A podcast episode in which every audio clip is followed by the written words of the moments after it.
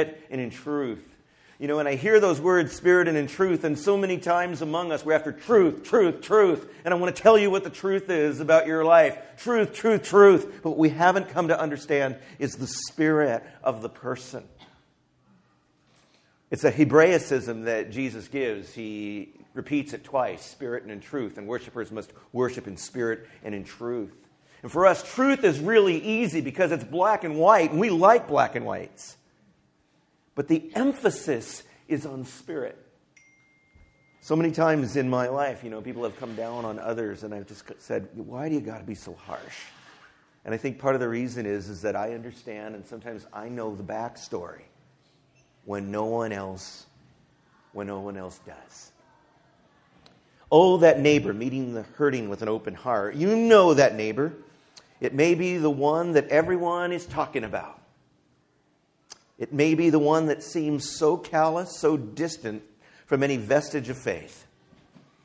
It may be the one in your community that seems to have everything all together, but there is still a distance there.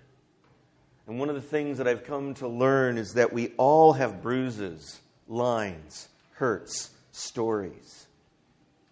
And meeting people here in those places of hurt can sometimes be the most powerful moments of life. People are always asking at a retreat like this, How did you sleep? How did you sleep, right? You know, for me coming back from Afghanistan, and for so many of us that do, how we slept really changes because as we come home, our sleep patterns are changed. I find myself still a year later waking up in the middle of the night, startled, not knowing where I am, and sometimes thinking I'm in Afghanistan. An odd noise can, um, can, can, uh, can move me out or even startle me more because rocket attacks oftentimes tended to come in the middle of the, of the night. Uh, one time we were sitting on the outside of a pool, and, uh, and in my mind, oftentimes you would hear the sirens coming up, letting you know there were incoming. And the larger the base, the less chance there was that the rocket was actually going to hit anywhere near you, or the more was going to hit near you that could hit anywhere. Um, but, um, but I remember one time we were in the middle of this pool, and, uh, and it was a small pool with an enclosure. And in my mind, you know, anything that's an enclosure is the, um, is the circumference of the base.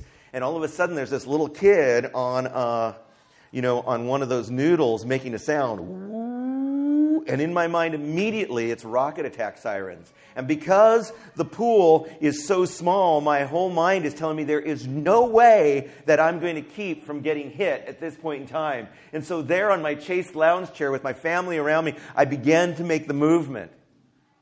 And then I'm realizing wait a second, I'm in a pool, I'm in a place of safety. There's no rocket attack. But all of my mind was telling me that I was in a place of extreme danger. Nobody else in the pool, including my family, knew that I was in the midst of panic for a moment. No one. We carry things in terms of our normalcy from day to day that sometimes nobody else understands. Nobody else knows. The reality is, is that God knows. You know, He knows how we're formed and that we're dust. He knows our weaknesses and our hurts was reminded about this. You know, there's that neighbor, and, and sometimes for us it's just a matter of knowing stories. I was in the midst of a cemetery. Go ahead and hit that next slide. I was in the midst of a cemetery. And, uh, and I'm calling this a cemetery, that mother. And I was back on the East Coast, and I was walking through a cemetery. And sometimes, if you've ever done this, you can learn the story of a community by reading the headstones. Have you ever done that? And as I'm walking down the headstones, you can tell sometimes when pestilence or plague or typhoid or whatever it was hit the town. And I came across this little family plot. And there in this family plot were six children, all of whom had died in the space of a couple of years. 150 years before I stood over the grave. And in the midst of that grave site with five, six children was the name of a mother who had died years after her kids had all been taken from her. And there on that afternoon, I grieved the loss for her. 150 years later, of six children, and found myself wondering what must life have been like for her in that community. I wonder what it had been like for her in the years that followed, you know, to go through all those years having suffered that loss. And among the losses as well were her husband. Until the very end, she was the last one, finally, finally interred with her children. A hurt for a mom and a great hurt for a community. There, 150 years later, to be seen. There's a story of, uh, of the woman at the well that we read. And what I would say this is to meet that neighbor, you have to be able to see the hurt. The story of the woman of the well is remarkable. You know, Jesus is actually playing with her. And, uh, and if you were to hear the lines, there's a lot of delight. You can imagine his eyes just dancing as, as they're ribbing each other back and forth. She even tries to push his buttons, but to no avail. You know, there's just no way about it. And he's dancing, you know, hey, you have no water to build. I know I don't have anything to, but if you would have asked me, I would have given you living water and you never would have had to, to, to, to, to, to draw again. Give me this water. They're playing, I will. And now the line go get your husband. I have no husband. Play, play. And now a change in tone. I know. You've had five. And the man that you're with now is not your husband. So many times we read that and we go, Yeah, Jesus got her. Yeah, truth, truth, truth. And if that is you, and that's the way it's oftentimes preached, you have missed it. He knows the whole time, and he's drawing her in first with friendship and then with safety. And the, you're right, you've had no husband. I don't believe for a moment that is the tone of his voice. I know. You've had five. And the man you're with now isn't your husband. To meet that neighbor, you have to be able to see the hurt. Jesus does an interesting thing. In, in so many stories, you know, Jesus will tell somebody, go and sin no more. But do you notice in this story, he doesn't say anything like that at all. It's not a word. Not one. And I want to take you back to the culture for a moment, and I want you to think about her hurt. There were only two ways in Jesus' day that you were going to lose your husband A, your husband died, or B, your husband divorced you. You, as a woman in that day, could not divorce your husband. And the text seems to really intimate that she hasn't lost her five husbands as a result of them dying, but that they've all divorced her. Can you imagine? Five times rejected. Five times. Each time with a new hope, and each time rejected. Every single time. Until you're so desperate for care, so desperate for it, that, uh, that somebody takes you in and you are living with him outside of the bounds. You're the marked woman in the town now. And to Jesus, he's marked her for something else, though. He's marked her for care because he understands the hurt. As a pastor, and I know Paul's this way too, we, the interesting thing about where we are is we know the stories and know the stories of, of hurt and of grief. And sometimes they're our own stories. And so, what I would say is to meet that neighbor, you must see the hurt, but also to do this to meet that neighbor, here's what we have to understand hurt comes in layers. It doesn't all come at once. It's not a, a one time deal. You must understand that hurt comes you know, in layers. We become down a path, and all of a sudden there's a loss, and we feel it, and we're trying to deal with it, whether we're in faith or whether we're out of faith. No matter who we are as human beings, this is what we're dealing with. There is that breakup, there is that loss, there is that disappointment, that dream crushed. And so it comes in layers.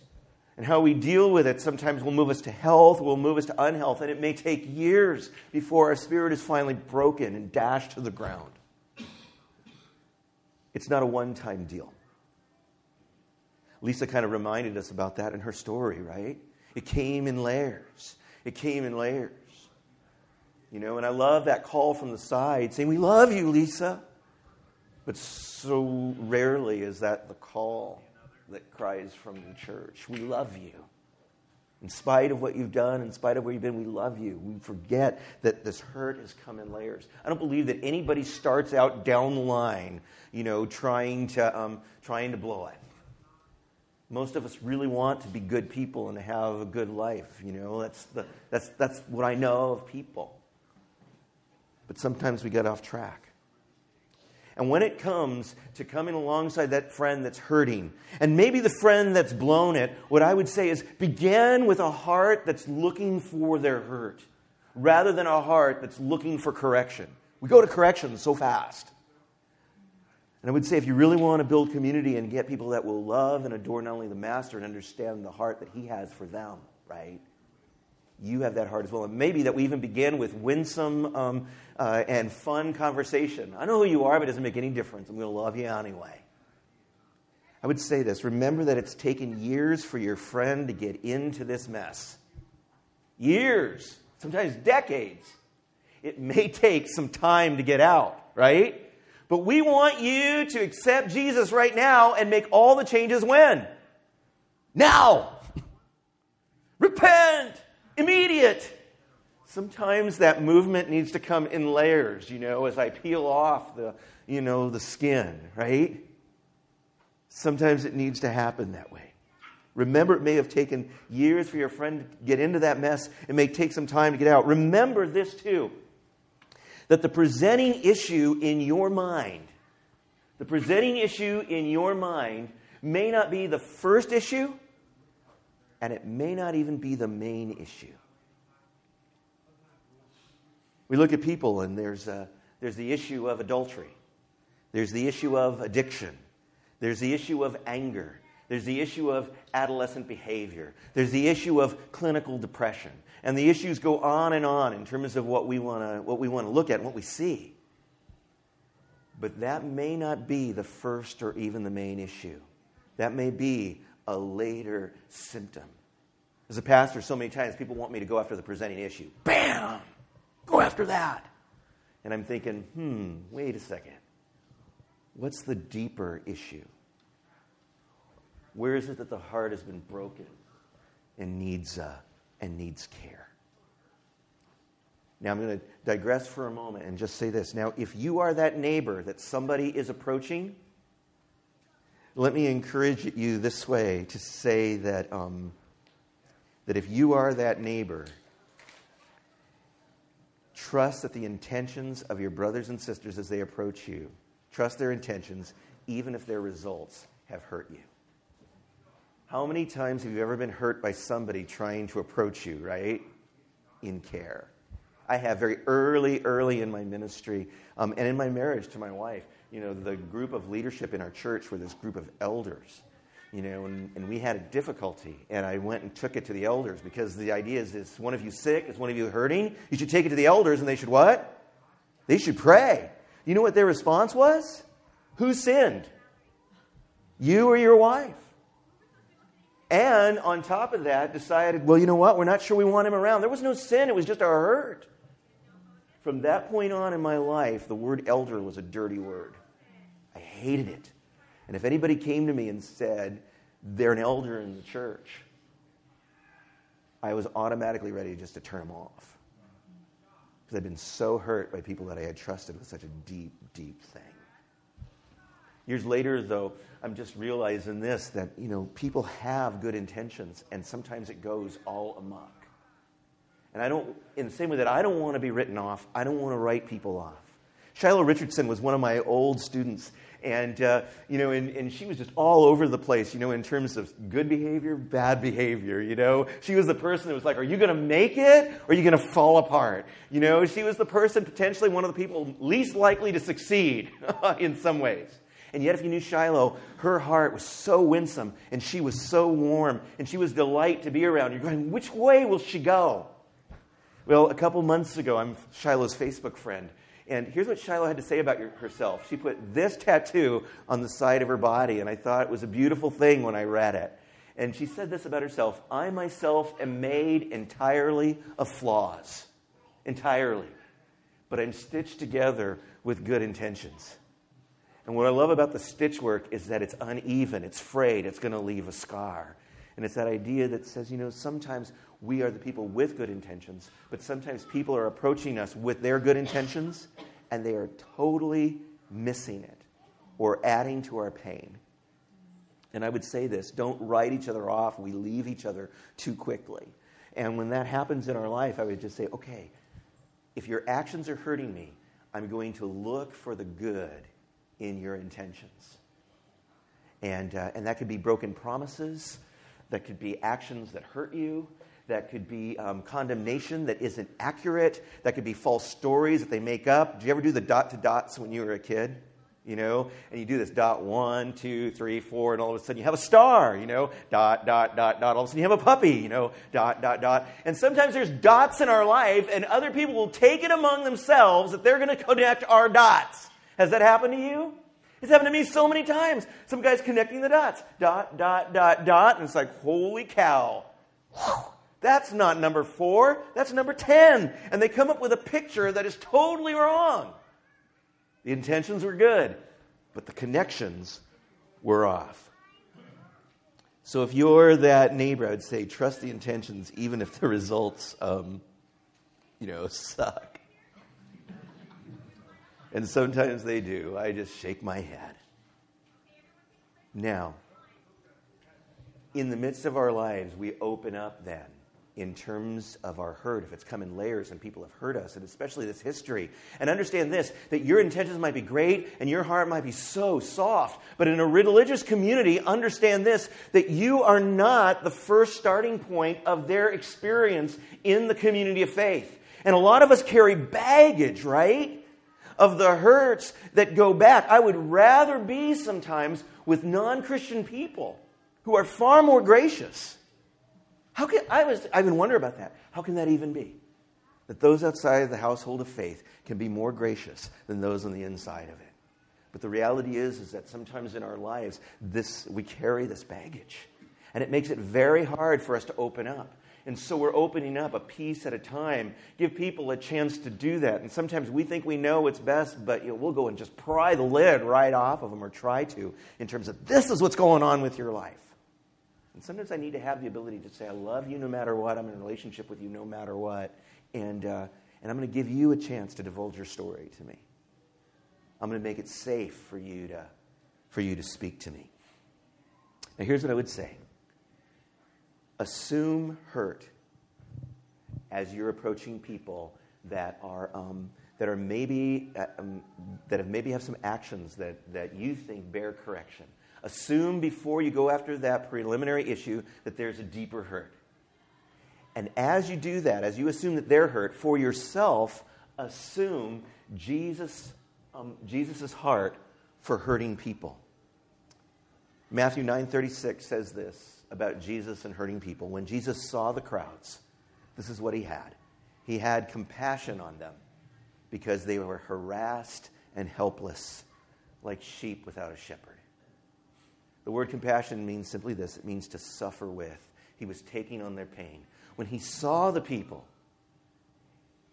he took on their pain, and this is what he saw not all their ill deeds, not all their wrong, not all their mistakes. Here's what his thought was they're harassed.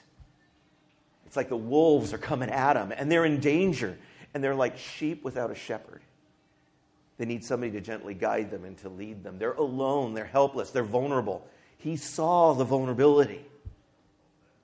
And so there's this incredibly soft heart toward the masses. When you're approaching your wounded neighbor, what I would say about this is that you should check your heart at the approach. Am I coming to correct or am I coming to love?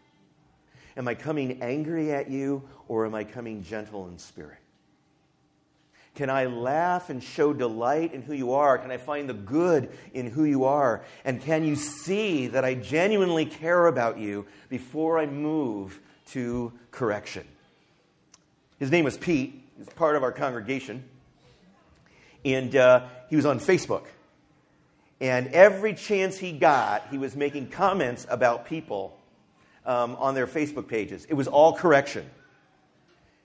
Pete in the congregation got this great nickname that nobody wants His nickname in the congregation was, Oh, you've run into the Facebook Nazi.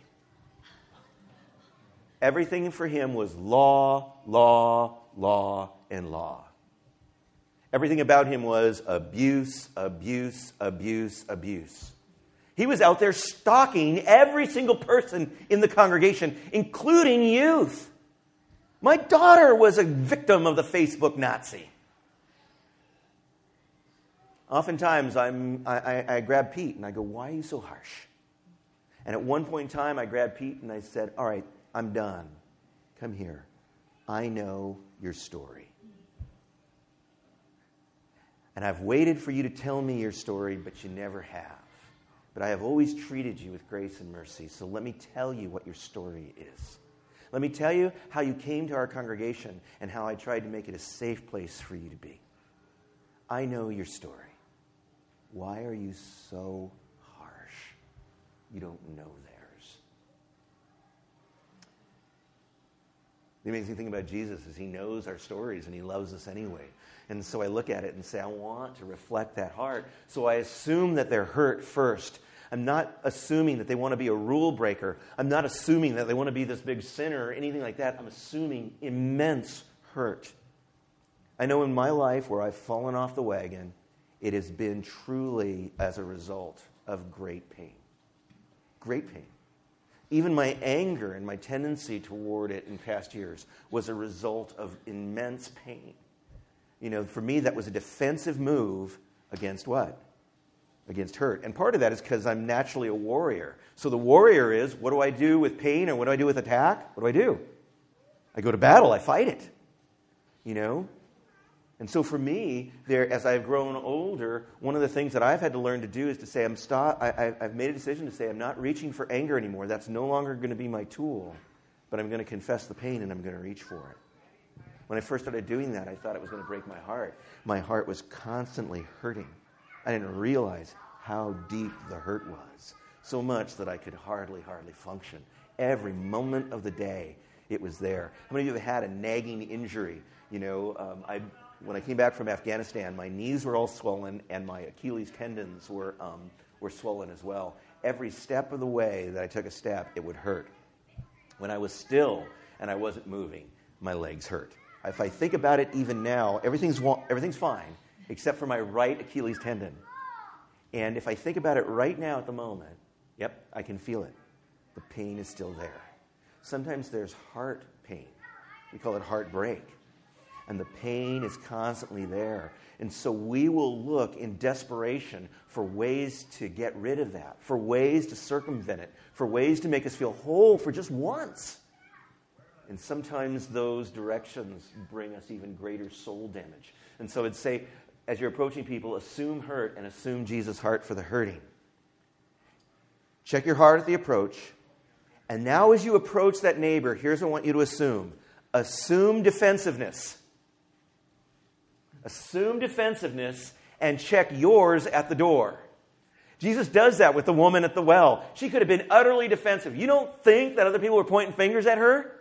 But he gets under the fence with her. Don't you love the way he does it? He is laughing with her. He's bringing her in. She's poking him. You know, she's giving him a hard time. You know, and the way Jesus is hitting this is to say, you know what? I know that she's potentially going to be defensive. So I'm going to check my defensiveness at the door. I mean, she really tries to throw him off of his mark. You know, hey, you Jews say this. Man, those are fighting words between Jews and Samaritans. She totally tries to fight him, but he won't buy it. He won't take the bait. He won't become defensive. And what I would say is check yours at the door. I love this text from Colossians and the way the message puts it. It says this so, those of you who are chosen by God for this new life of love, here's the way you should dress dress in the wardrobe that God picked out for you. And what's the wardrobe? Compassion and kindness and humility and quiet strength, discipline. Be even tempered, content with second place, quick to forgive an offense Forgive as quickly and completely as the Master forgave you. By the way, how quickly and completely did Jesus forgive you? That was a stunning thing, wasn't it? instantaneous. And regardless of what else you put on, regardless of what else you put on, put on what? Put on love. It's your basic, all purpose garment. Never be without it. Or to quote the credit card commercial, never leave home without it. It's everywhere you want to be. Right? Assume defensiveness and check yours at the door. And if I'm approaching people like this, then I can circumvent the defensiveness. At the very end of the day, you're going to go away knowing that you were loved, that you were cared about, that you were believed in. Now, that's the spirit. And sometimes we do need to speak truth into each other's life. There are people that I know that I call them my two by four people. They're willing to whack me over the head with a two by four. And some of us need it more than others, and sometimes I need a whole gang of two by four people. But to be a legitimate two by four people person for me, I need to be able to trust you. I need to know that you love me. The Bible says this that faithful are the wounds of a friend, but deceitful are the what? Are the kisses of an enemy. I need to know that at the end of my whacking that you are going to what? Love me. So many times on Facebook, somebody takes a whacking, and guess what? They're automatically, you done this? Defriended. You know what? That's the way we are in the church, too. Somebody gives me a whacking, and, and it's like I'm the Facebook church. Defriended. I'm out of here. I don't want to talk to you anymore. You know, but I need sometimes to have these people that are saying, you know what? They're going to speak to me, and they're going to hit me over the head, but they're going to love me. So, how to do it? Here's how to do it remember um, that you can return to the conversation. Sometimes we say, okay, I'm going to, uh, you know, I'm going to correct you and I'm going to do it all at once. How many of you had anybody have, have had somebody do that to you? You know, they basically just spew all over you everything that's wrong in your life. You know, there's this sense that says that for every negative, I need 10 positives. You know, and so all of a sudden somebody gives you not 10 negatives, but 20. Here they all are. And then they walk away going, Well, I told them what Jesus needed them to know. I was prophetic voice in their life. Oh, all you left was a wounded brother or sister behind. Remember that you can return to the conversation. It doesn't have to happen all in one sitting. Test the Spirit. Here is a line from Scripture where the Spirit of the Lord is, there is what? There's peace. The moment they become defensive, back off. We're in community. I can come back on you again, right? I can think about another approach. I can, uh, I can start it that way. Ask yourself the question is this your word or God's? Remember that you can ter- return to the conversation. Just remember it. Sorry, guys, I just lost my notes here for a moment. Now, here's what I would say is this as you go, don't chicken out. All right? You've made a decision, you know you got to speak to somebody, right? Don't chicken out. And ask yourself the question in this Do I love my neighbor? Do I love my friend enough to challenge them? And in the midst of challenge, we all ask ourselves the question Do I love them enough to stay in the relationship? Now, how do you do it? You do it the following way you begin the conversation and you, um, and you hit soft and then hard and then you reaffirm. So you sit down in the conversation and you're basically saying, Look, I love you, I care about you, and you don't come all out with it. I know what you did last night, you know? It might be, hey, I'm concerned about you. Are you okay? It seems like maybe you're not doing very well right now. What's going on in your life? It gives them a chance to talk to you a little bit. Yeah, I saw that. You know, I see I sense some tension, you know, you know, in some of the relationships that I've seen. How's that going? You know, you hit soft and give them a chance to open up. But then in the midst of it, you may need to hit hard and direct, right? And so I'm not beating around the bush, but I let you know what a key issue is. Here it is. But I'm not giving you all of them. I'm choosing them one at a time, right? Because it's relationship and it's friendship, and I want you to know you can be trusted. So many times I'll look at people and they'll be struggling, and I'll say, hey, listen, you can tell me. I'm not sure how to say this. Well, just say it blunt. That's usually best, is what I'll come back with. And then I'll say, look, no matter what, I'm going to care about you. No matter what, I'm going to love you. There's nothing, there's nothing that you can tell me that I haven't heard before. Every now and then somebody will tell me something, and I'm thinking, I haven't heard that one before. but the promise is always there. I'm still going to love you and think the best of you as it, as it comes out. And sometimes at the end of the conversation, you know, the way this works is I still love you, I'm still here. What was the worst that you thought was going to happen? That I was going to leave? It hasn't happened. The sky hasn't fallen on your head. Jesus still loves you. There's a power in, you know, there's a power in that. It's important on the back end that we're reaffirming. I had a pastor that I worked with for years. I was his associate. His name was Kurt Fredrickson. And, and I would meet with him on a weekly basis and he had this whole list on his computer. I can still see him on the other end of the desk, me on this end, and him with his computer screen up. And he would go, hmm, look at something and say, uh, let's talk about this. I wouldn't see the screen, you know, and uh, he would talk to me about it, and we would make the correction, and then he'd look at something and go, and how about this? You know, and I could see him going down the screen, you know, and I knew there was more on the screen, you know, and so I was feeling okay, and I said, well, what else is on your screen? God bless Kurt. He said, Nope, that's all for today. You know, what did he understand? I'm going to hit soft, I'm going to hit hard, I'm going to reaffirm, but I'm not going to overwhelm. One step at a time in terms of my mentoring of my younger brother. That's it. One piece at a time. I think for us, there's that spirit that says in our lives, I want to know what the pain is in your life, and I want to understand and think first and foremost, whatever's happened, that's probably where it's coming from, right? On the other hand, I'm just not going to leave you there because at some point in time, I want to speak truth into your life. But I have to also realize that you might not be able to take all the truth at one time. So I'm going to, I'm going to, I'm going to ramp it up a little bit at a time. And as you come to understand that I'm not like them, and we all know who the them is in our life, right? We've all had them. As, I understand, as you understand that I'm not them, then slowly, slowly, bit by bit, layer by layer, you'll trust me. You'll understand that I'm safe, that I'm not going away, that I love you. And as I lay out that kind of grace for my neighbor, maybe, just maybe, they'll start to believe that a greater grace, which is the grace of Christ, is there for them. Let me give you this final word. I hand wrote this uh, out in my Bible. It was a page from a letter, second century. Ignatius is uh, the bishop of Antioch. He's the head pastor of the church in Antioch, and he's writing to Polycarp in the second century. And here's what he writes to this pastor He writes, Stand your ground like an anvil under the hammer. A great athlete must suffer blows to conquer.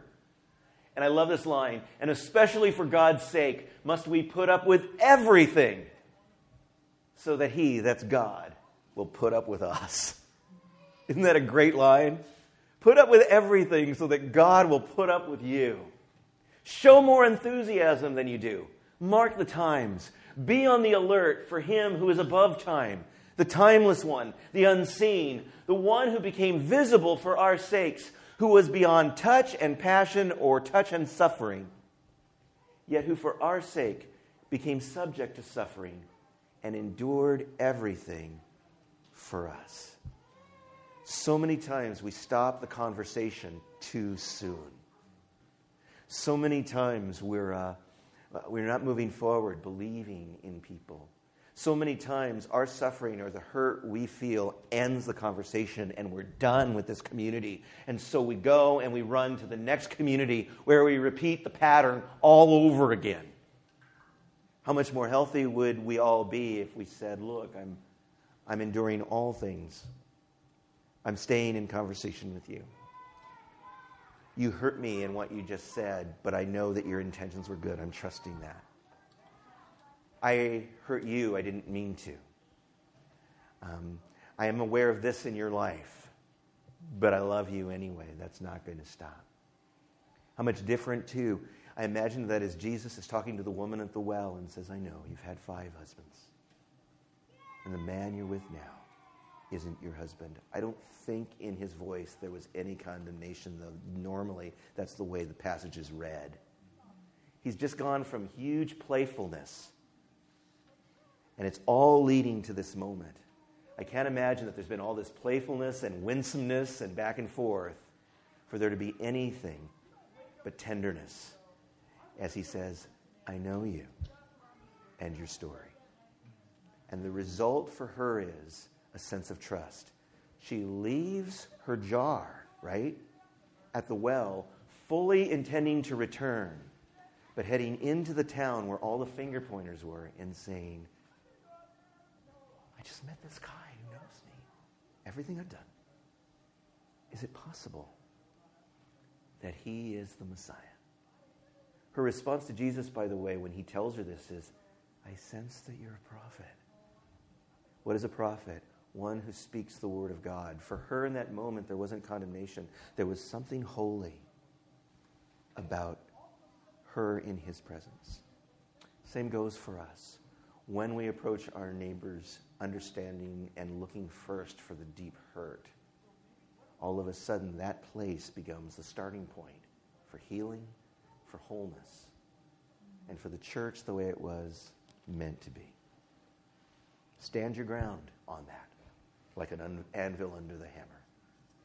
And put up with everything, remembering that Jesus is still, thank God, putting up with you.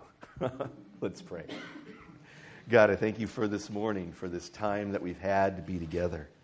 I would ask truly that you would bless us as we move forward. Bless us to, rem- to remember that you understand our hurts. And God, some of us probably, if, if everything that we've done were to be confessed in this moment, we'd be in shock. But you're not in shock, God. You already know and have forgot, forgiven the whole thing. You know the path that has led us down to wherever it is that we find our hearts today. Lord, as we approach one another, would you remind us to have your heart, to assume your heart for people? which is simply this no matter what it is, it's already known to our Father who's in heaven. No matter what's been done, the Spirit is already coursing through it, and the Son has paid the price for it. No matter what's been done, that's it. And as far as the east is from the west, so far has it been removed or wants to be removed. That's it. And when those things are true, God, remind us that now we have a chance to have your tender heart people hurting no matter what. We love you and we thank you for this time. Amen.